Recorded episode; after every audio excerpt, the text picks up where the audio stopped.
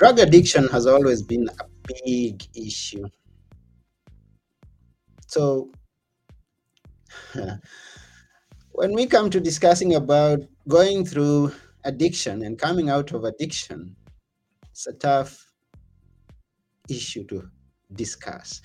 But then, when we have someone who's been there, done that, come out of it, and continues to shine in life, it's a good opportunity to get the conversation going and understand how is it to be addicted and how easy is it to come out of it or how hard is it to come out of it. So today we have a guest who is going to talk to us about recovery from addiction and mental illness. His name is joe Tlustos and he'll be here shortly.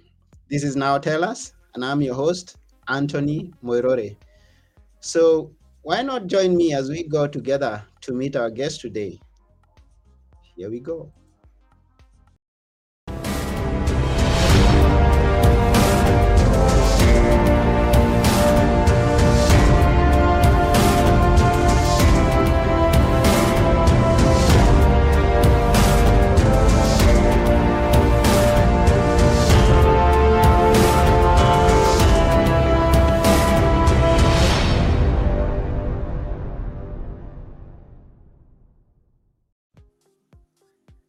Hello, Joe.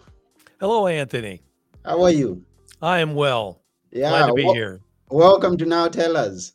Glad to be here. Yeah, we are glad to have you here with us also. And uh, we are looking forward to hearing about this sensitive issue. This, I mean, it's an issue that is uh, uh, interesting to listen to when you are not, you have not been there but is uh, I believe a tough one when someone has been there and is experiencing that and maybe is having a challenge to come out of there. But before we go into that, I would like maybe to know who is Joe. I uh, uh, was born in 1961. That makes me 62 years old, which I never thought I had this far. um, I currently uh, am in Sioux Falls, South Dakota. Uh, the organization uh, that I'm with is called Face It Together. And the website is wefaceit.together.org. More on that later. Um, I was born in a very small farming community in South Dakota, which is where I am today. Mm-hmm. And uh, the the town uh, I'm fifth generation on both my mom and my dad's side. All four of my grandparents went to school together Three of them graduated together in a class of nine. Nine. Uh, and and my favorite picture of my uh, my parents is is my dad, my mom, and my aunt Shirley. My dad is five years old. My mom is four, and Shirley is three. So uh, I have a very small, tight family. We all come from the same place, so we have learned very much so to get along because we're what we have. Yeah. Um, I was in the radio industry uh, in the United States for uh, 35 years mm. as an on-air talent, as a program director, as an operations uh, manager in places like uh, uh, here in Sioux Falls, in Rochester, Minnesota, in the Twin Cities, Minneapolis, St. Paul, uh, working in commercial radio and also running a public non-commercial radio network statewide here in South Dakota for eight and a half years. Uh, South Dakota is a big place. It is 77,000 square miles, and there's only 900,000 people across that space. Mm-hmm. We straddle two time zones, uh, so it's a it's a it's a it's a fairly big spread out place with a lot of uh, a lot of room in a lot of places. Yeah. Uh, as far as the addiction goes, it's you're right. It is a big topic. It's a universal yeah. topic. It's one mm-hmm. thing that crosses borders, languages, cultures, you name it. It's mm-hmm. it's it's there. Um, but it is a thing that uh, that we do need to talk about, and yeah. and I think it's getting easier for people to talk about. And I hope so, and I hope things like this help. I hope so. Uh, as we as we get going. Yeah. Um, I certainly never planned on uh, going down the path that I went, mm-hmm. uh, and part of it was um, you know, I I grew up in a uh, a small town, and I it's where we measure time a little differently. Uh, Mm. You know, we, we sometimes we measure time in in BC and AD. Yeah. Uh, I measure time in BC and AC Wow. before before cable and after cable. um, you could yeah you could be you could grow up in a small town uh and and i grew up actually in minnesota. I was born here but i grew up in minnesota. Okay. and uh you could be very knowledgeable in in a lot of areas. Uh well you you know educated well traveled all kinds of things. At the same time you could be completely naive about other things because they weren't things that were talked about. Hmm um, looking back, you see behaviors, you see a lot of things going on where you're going, oh, yeah, I was just like anywhere else where there were people around me whose lives were being uh, severely uh, altered by addiction and mental health issues, Mhm. but we never talked about it. You know, yeah. we never never mentioned it by name.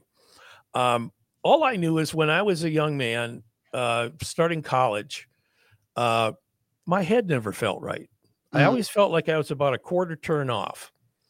And but you know, we we we know of ourselves and our uh, you know, we, we judge everything by what do we know, what have we experienced. Mhm. As far as I knew, why would I be different from anyone else?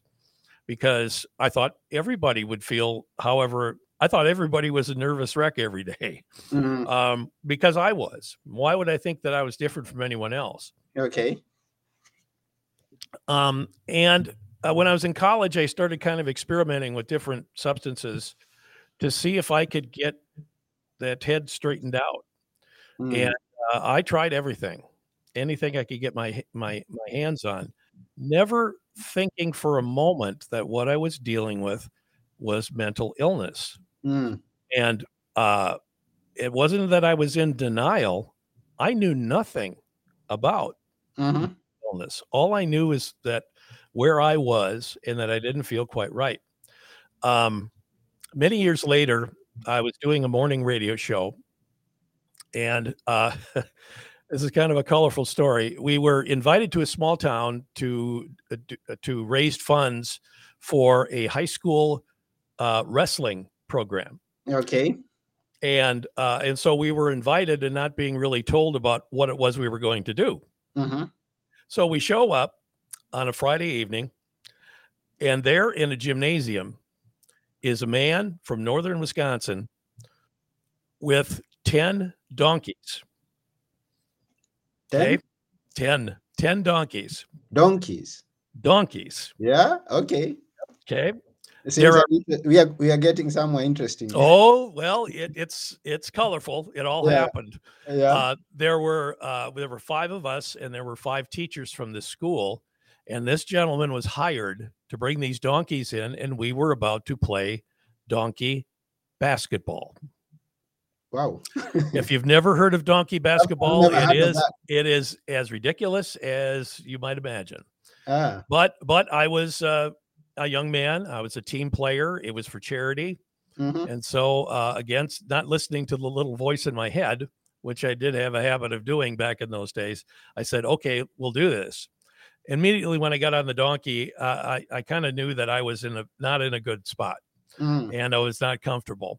Mhm. Uh, the, the man who, who was hired and had the donkeys had a little uh, riding crop, a little leather like a jockey would use in a horse race Mhm. um, and uh, and he would he had the donkeys trained so that he could kind of shush them on the rear end this way or the rear end that way, and it would stop or start or turn or and he would kind of direct the game. Okay. Well, at some point, I found out later that uh, apparently he had picked me to be comic relief Mm. and uh, and what had happened is the electric or the uh, the uh, the uh, uh, uh, the the little leather whip went away, and out came an electric cattle prod.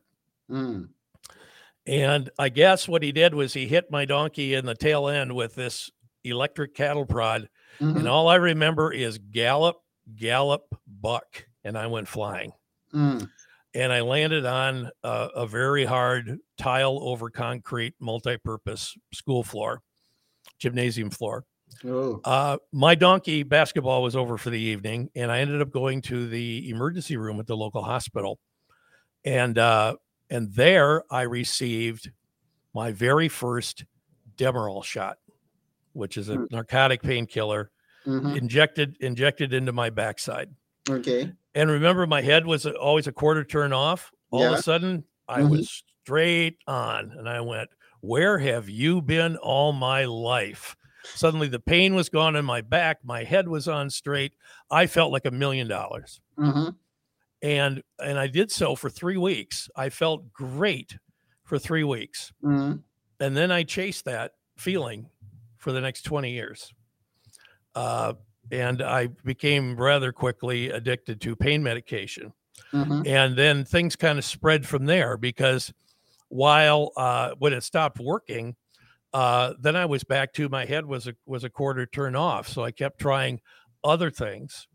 And uh, and pretty soon there was you know there was a lot of marijuana use. There was a lot of alcohol use uh, and this is carrying on while i am being a very successful radio personality and and programmer Mhm. um, it went on for the next 20 years. I never missed a day of work. I always answered the bell. I was very successful at what I did. I was probably one of the top talk radio programmers in America Mhm. uh, during those times. But all the time on the inside, I was a mess. And I really didn't know why because I hadn't been diagnosed yet Yeah. with mental illness. Well, somewhere after I was in the Twin Cities for for a couple of years, Minneapolis, St. Paul, a friend of mine said, "You might want to go get checked out." And sure enough, I was diagnosed with severe depression, uh, bipolar disorder 2, uh, anxiety, and adult ADHD. Mm. Now, all of this was very much a surprise to me because I'm just me. Yeah. You know, I I I have nothing to compare it to. Mhm. So I am prescribed a number of uh, medications at that time, and and I took them uh, religiously, but I also kept doing everything else I'd been doing before, because when you're in the middle of things with mental illness and addiction, you don't always think clearly. Mhm. You think you are. You know, it's like Yeah. it, it's it's like if you're if you're walking down the sidewalk and you trip and you break your arm Mhm. and and it's a bad break. It's a it- the bone is sticking out and there's blood all over the place and it hurts like crazy. You can process in your mind of what you need to do. I need to get to the emergency room now. Mhm. But what happens when you're used to being a problem solver? You're used to thinking your way through things, but it's your thinker that's not operating correctly. Mhm. And there you go. All of a sudden, I was making choices, thinking because I'd been a good problem solver. I'd been rewarded for being an excellent problem solver. Um, but I was making decisions based on, you know, false things coming into my head. Um, let's say, for instance, my body is a car, Mhm. okay, and my car isn't running well. Yeah. And what's really going on is that there's parts up here in the car that are not that are broken. Mhm. But I don't realize that the parts are broken in my head. What I think I needed was higher octane gasoline for more power, more speed, then I can get more done. You Mhm. know, and that seemed at the time like a logical answer. Mhm. Well, of course it wasn't. It was a very destructive answer. So um, I'm I'm going on, and my life is getting more and more stressful. Uh, I'm not dealing with it well. I know the only thing I can sense is that my life is shortening. I still haven't really have a handle on what's going on, but I knew if I continued doing what I was doing, um, it wasn't going to end well. So I walked away from this marvelous job. Um, very unhappy. Uh, I thought I would be in the market for another job. So I, and this is the this is the logic that goes on in your head. Mhm. It's like, okay, I'll be looking for a job. If I get an offer for a job, I'll probably have to take a drug test. So I better stop smoking marijuana because it would show up on a drug test. Mhm. I know what we'll do. We'll increase our drinking. Maybe that will do it. And then I went down that path and was just circling down all the while taking these uh, uh, very powerful medications. and doing exactly what the label on the uh, on on the bottle said not to do, which is not to take with other drugs and alcohol. Mm. Sometimes my thinking at the time, I that wasn't a warning, it was a serving suggestion. That's what I had kind of, and I can't explain why I thought that way, mm-hmm. but that's how I perceived it, and so that's why how I went ahead. I moved back to South Dakota. I, I get the job programming the public radio network. I, I'm really enjoying it. It's, it was a fun, fun job. Mm-hmm. Um, so I'm happier. My stress is less. And it's like, okay, well, maybe I should, maybe it's time to quit all these things, all these substances I'm taking and everything else. Mm. And I was always someone who could quit anytime I wanted to. Uh, and I could quit whenever I wanted to until I couldn't. And mm. there I was. And there I was going, you know, and I'm trying everything in my in my world to try to fix it myself. And finally one day, it was November 17, 2008. It was a Monday morning. Mm-hmm. Breakfast that day was four bottles of beer and two Oxycontin. and I just said, What am I doing here? This this has got to stop. Yeah. And I and in my head I'm going, I cannot fix this myself. I needed assistance. I needed help in doing so. Mm-hmm. So that day I uh, I made a call. I did go to um, a 30 day inpatient uh, treatment center, um, which was an oh it was an okay treatment center. It wasn't it wasn't fabulous, but the people I met the people who were there with me going through similar situations mm. were unforgettable and uh, you know it was it's a funny thing in in this world um, when you're at when you're at your lowest and you're at your most confused for me people appeared i'm not sure where they came from mm-hmm. i'm not sure where they went but they were there when yeah. i needed them Mm-hmm. And after I went through that process and began my recovery, and and thankfully it's now been 14 plus years. Um, it's not uncommon for people to say, if I ever get the opportunity to help other people, I'm going to do that because there were people here for me. And that's how I ended up at Face It Together. Uh, and that's why I'm here. I've been here for six and a half years, and I'm what's called a peer addiction coach. I'm a certified peer addiction coach. Wonderful. Now, Mm-hmm. What that means is I'm not a doctor. Yeah. I'm not uh I'm not a, a licensed therapist. I'm mm-hmm. not a I'm not a licensed counselor. I'm a peer. I've been there and for a lot of people that's what they're looking for is someone who has been there and what did you do and what advice can you give and how can you explain things so that they make sense to other people yeah part of part of me is a cheerleader mm-hmm. part part of me is someone to be accountable to.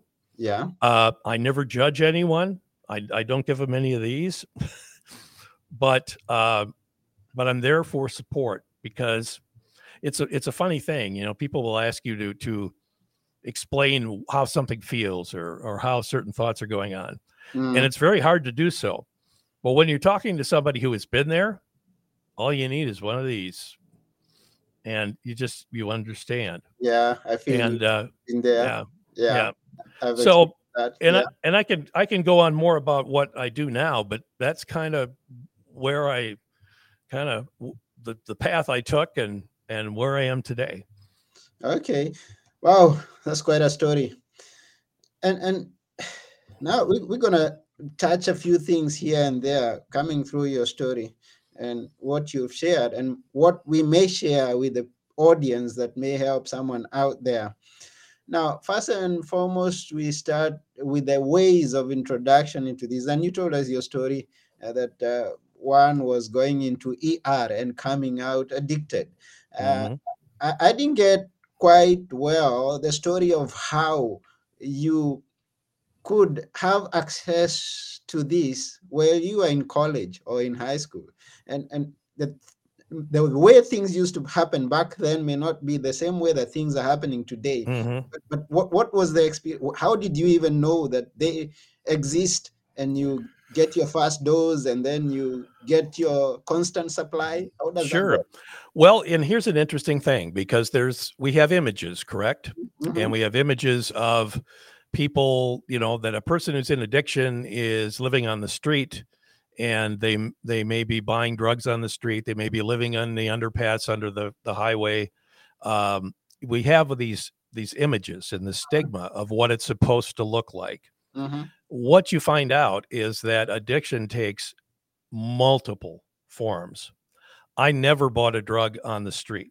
Mm-hmm. Um, I mine were when I started. It was uh, prescription medication because I was really injured and I was really in pain. I ended up having surgery in 2003 and then in 2021 I had major back surgery to fix okay. things that had deteriorated. So the injury was real. Um, and and at the beginning it that the the uh, medication gave me relief from the pain.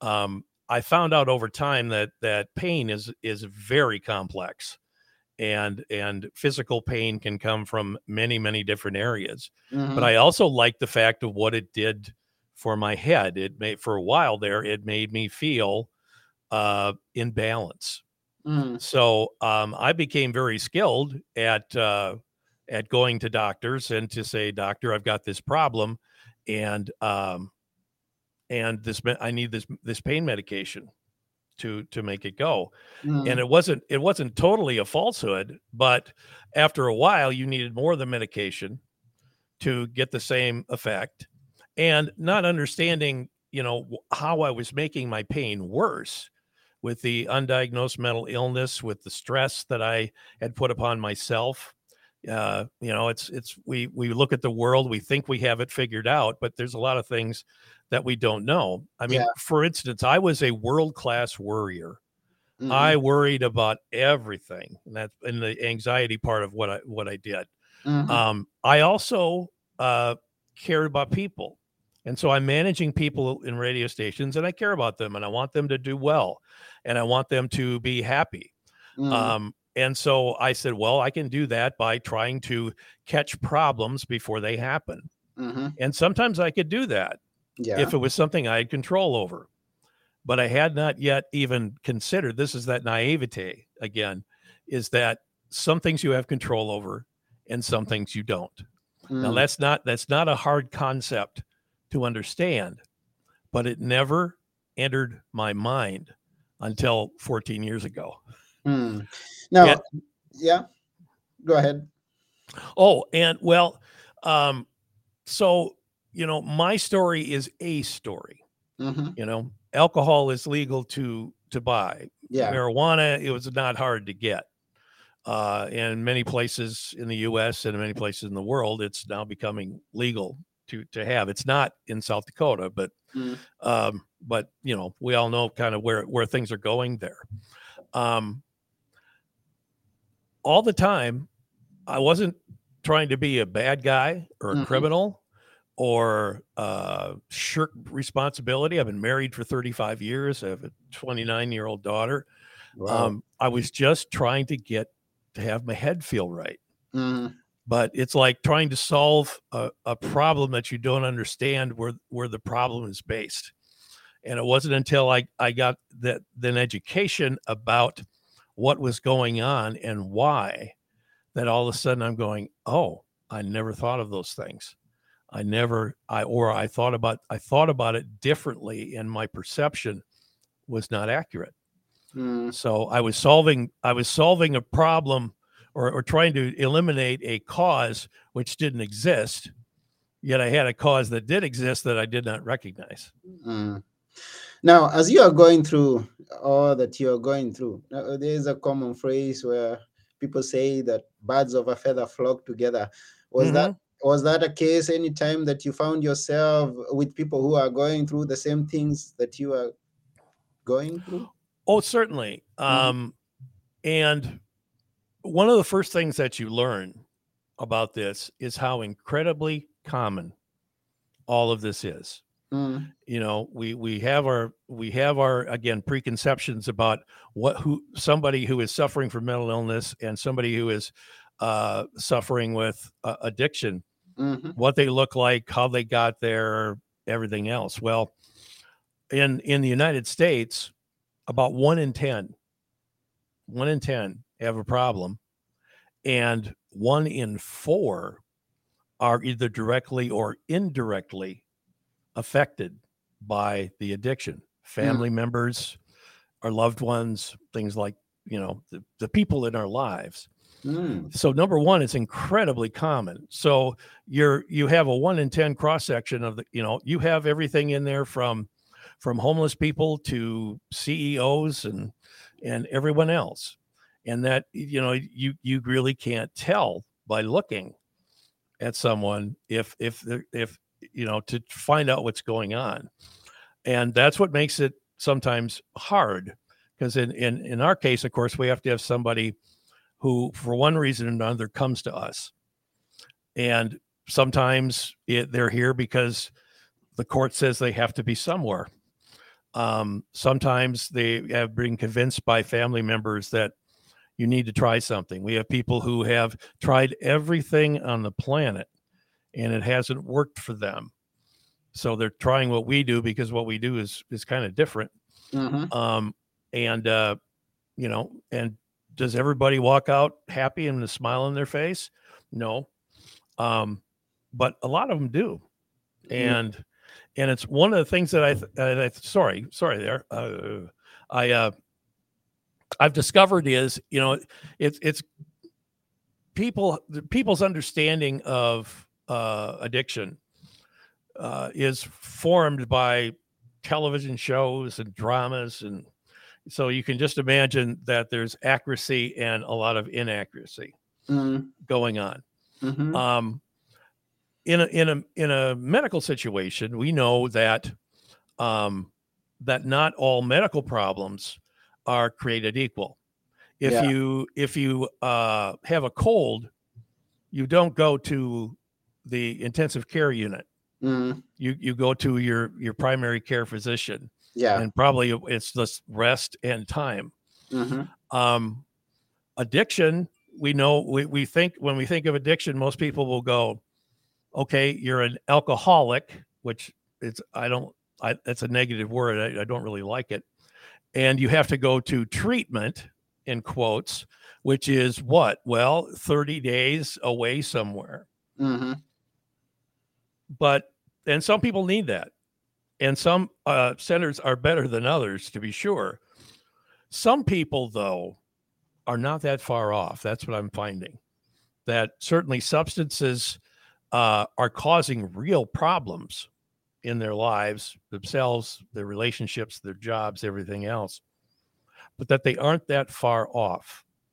And there are some key things that I can help with as a coach from the things that I've learned that while everybody's situation is unique in its own way, there are a lot of commonalities. Mm-hmm. And and at a time when people have to wait forever to see a mental health professional, while there aren't nearly enough, while uh, inpatient uh, care can cost thirty five thousand dollars for a month for thirty days, mm-hmm. um, and there are people who don't have resources to do that. Um, we have found that that we can help a lot of people with talking about changing the way that we think. Mm-hmm. And that's a very simple phrase, but a lot of times the way that we think about things has a lot to do of of why we get into trouble, why we get into situations, why we get into uh, uh, certain things, why we do things where we look back the next day and go, "Why did I do that?" Mm. Why did I do this silly, dangerous thing? And you know, maybe I'm interf- interfacing with law enforcement at, at that point. Mm-hmm. Um, and things, you know, I always say all things with addiction start with honesty. Because most people who have have use problems, we're sneaky. Mm-hmm. We are very good at sneaking around and telling stories and putting on a happy face and not being honest with others, and most importantly, not being honest with ourselves. Mm. And when I talk to somebody here, that's the only thing I ask of them is that, you know, this is between you and me, it's completely confidential. what I ask is that you be honest. Mm-hmm. And and most people can do that. Uh, I sometimes you have some who can't, um, but it's that honesty. Mm-hmm. Um, and then it, it, comes. Sometimes it comes down to some very things, some things that you do not associate. I mean, it's easy to associate that. Have you had a mental health screening? Because maybe there's an imbalance somewhere, and maybe you're in like in my case, I was self medicating. Mm-hmm. I was medicating in, in a situation um, and using these substances. Uh, the substance I was using as a treatment for something else, which I call the why. Mm. Why do you do what you do? Mm-hmm. Why? Um, and it turns out that that treatment, alcohol, pain medication, you know, opiates, you know, et cetera, et cetera, uh, is not a very good treatment. It doesn't do a very good job, and it has lots of side effects. Mm-hmm. You know, if there's the chemical nature of it. You know, a side effect could be uh, being arrested for driving while intoxicated. It could involve a crime if you're if you're needing to buy drugs on the street. You constantly need money. Mm. You've you've probably frittered away your money because that becomes your life uh, often. Um, so there's there's things you know to, to learn about you know who you are and to explore the why. The why may be that you have trouble communicating with your spouse and you're constantly fighting mm. because you're you're you're built differently and you communicate differently. Mm-hmm. Um, it may be, you know, any of a any of a, a, a number of other reasons. Maybe we uh, don't like who we are. That we that we have visions of what we think other people think of us, mm-hmm. and it changes our behavior. Um, sometimes there are anger issues so you know there's a variety of different things that can lead you to a spot where i, I always say it's you want to hit the pause button mm.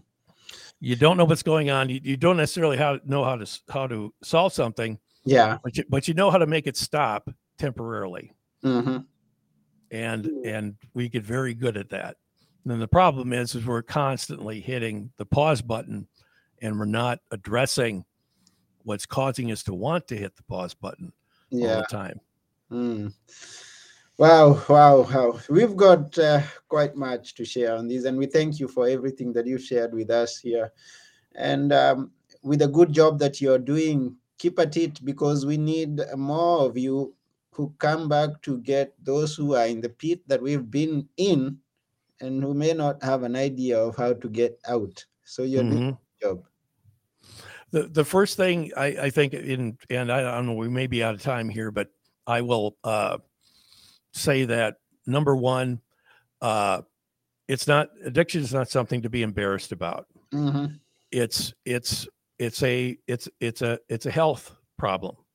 Yeah, and so we should rather than looking to punish and things like that, we're looking for compassion, and we're looking for ways that well, whatever it is that's going on, whatever that why is, you know, what can we do as a society to help with that why? Um, and uh, there are ways to do, and we're one of them, I think, that can help people and have it not cost $35,000 a month. Mm-hmm. We are able to help people. Now, there are people who need that service, who need, they're at a level, they're maybe suffering from trauma uh, severe mental illness, schizophrenia, uh, borderline personality disorder. I can't help with those. I don't have the expertise to do that.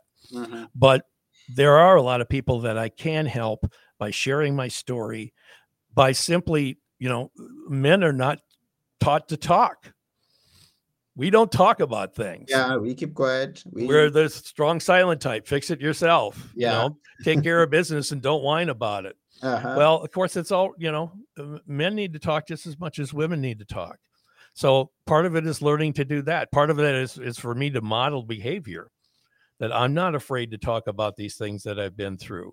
Mm. Maybe if you hear something that's in common here, you'll know that we have a connection. A lot of times people just spend too much time by themselves. They don't connect with other people. And, you know, isolation and boredom for a smart person are it's a bad combination. Mm. So sometimes we talk about that. How do you meet friends as an adult? It's easy when you're in school. Mm-hmm. You're in a room with, if you're in, you're six years old, you're in primary school, you're in a room with 25 other six year olds, seven hours a day, five days a week for nine months of the year. Mm-hmm. You're going to find somebody there who you connect yeah, yeah. with. Exactly. As an adult, it's harder, you know? And so mm-hmm. There's a lot of things that are common sense things that are not necessarily expensive that aren't going to help everybody, but people would be surprised to the nth degree about how many people can be helped and they aren't that far off. It doesn't it doesn't have to take forever and it doesn't have to cost a lot of money. Mm. so well that's good. Yeah so we remind the people how to do that because uh, this thing is not something that you're just doing locally it's something that you're doing all over i, I guess absolutely uh we are getting your your your how you are able mm-hmm. to be reached we have uh we have helped uh we people in person but mm-hmm. increasingly and this a lot of this came during covid is that we do it just like you and i are doing here mm-hmm. and uh, uh, uh w- virtually yeah um and we have helped people in all 50 states uh four provinces in canada uh england france new zealand uh and and several other countries around the world um and you know all you need to do to start that process is to, and there may be coaches in your neighborhood too, for all you know. Yeah. Uh, but it's you can go to we face it together.org. Mm-hmm. We face it together.org. It'll tell you everything about what we do. And if you want to find out more, all you have to do is to put your name and contact information one of the things we do that we pride ourselves on is we get back to you right away within 24 to 48 hours we have somebody talking to you because often it's you know you're having a crisis you know we finally have a crisis with addiction or mental health and it's like okay i'm finally here i need help right now great wonderful you called us we can make an appointment and a doctor can see you in two months. Well for two months you're hanging on to the world by your fingernails. So one of the things that we do is is to try to help people quickly and to give them that initial connection because it's all about connection. It's all about other people. It yeah. really is. Yes we are here for one another. That's why we have a we have to be we have to be yeah we have a conversation and invite everybody who may be needing this conversation this engagement this connection to just reach out, go out there and ask for help because you don't have to suffer alone. Well, exactly. there is someone who can share his story, encourage you, hold your hand, and walk together with you and to recovery. Absolutely. Yeah. That's it. That's Joe Tlustos. yeah, that's that's about it for today on this episode. And uh, before we go, we would like you to leave us with a few words that we should always remember, something that we should never forget. What are those words? Oh boy. Um, connection is everything. Connecting with other human beings is everything. I believe we're all in this thing together. And uh, and help is out there and you don't have to be embarrassed it's you wouldn't be embarrassed if you had cancer. You wouldn't be embarrassed. You shouldn't be embarrassed about having an addiction. There's help there, and there's people ready. That this is ready and waiting to help. So that's a mouthful. Then it wow. goes all over, but that's a lot, I guess. Connection. Wow. If there's connection. one word, connection with other people. Connect. Connect, connect, connect. Wow. Thank you very much, Joe, for that uh, insight and for everything that you shared with us on this episode. We really appreciate you. Reminding the people once again to rush to www.wefaceit.together.org and connect with Joe. Connection is the word.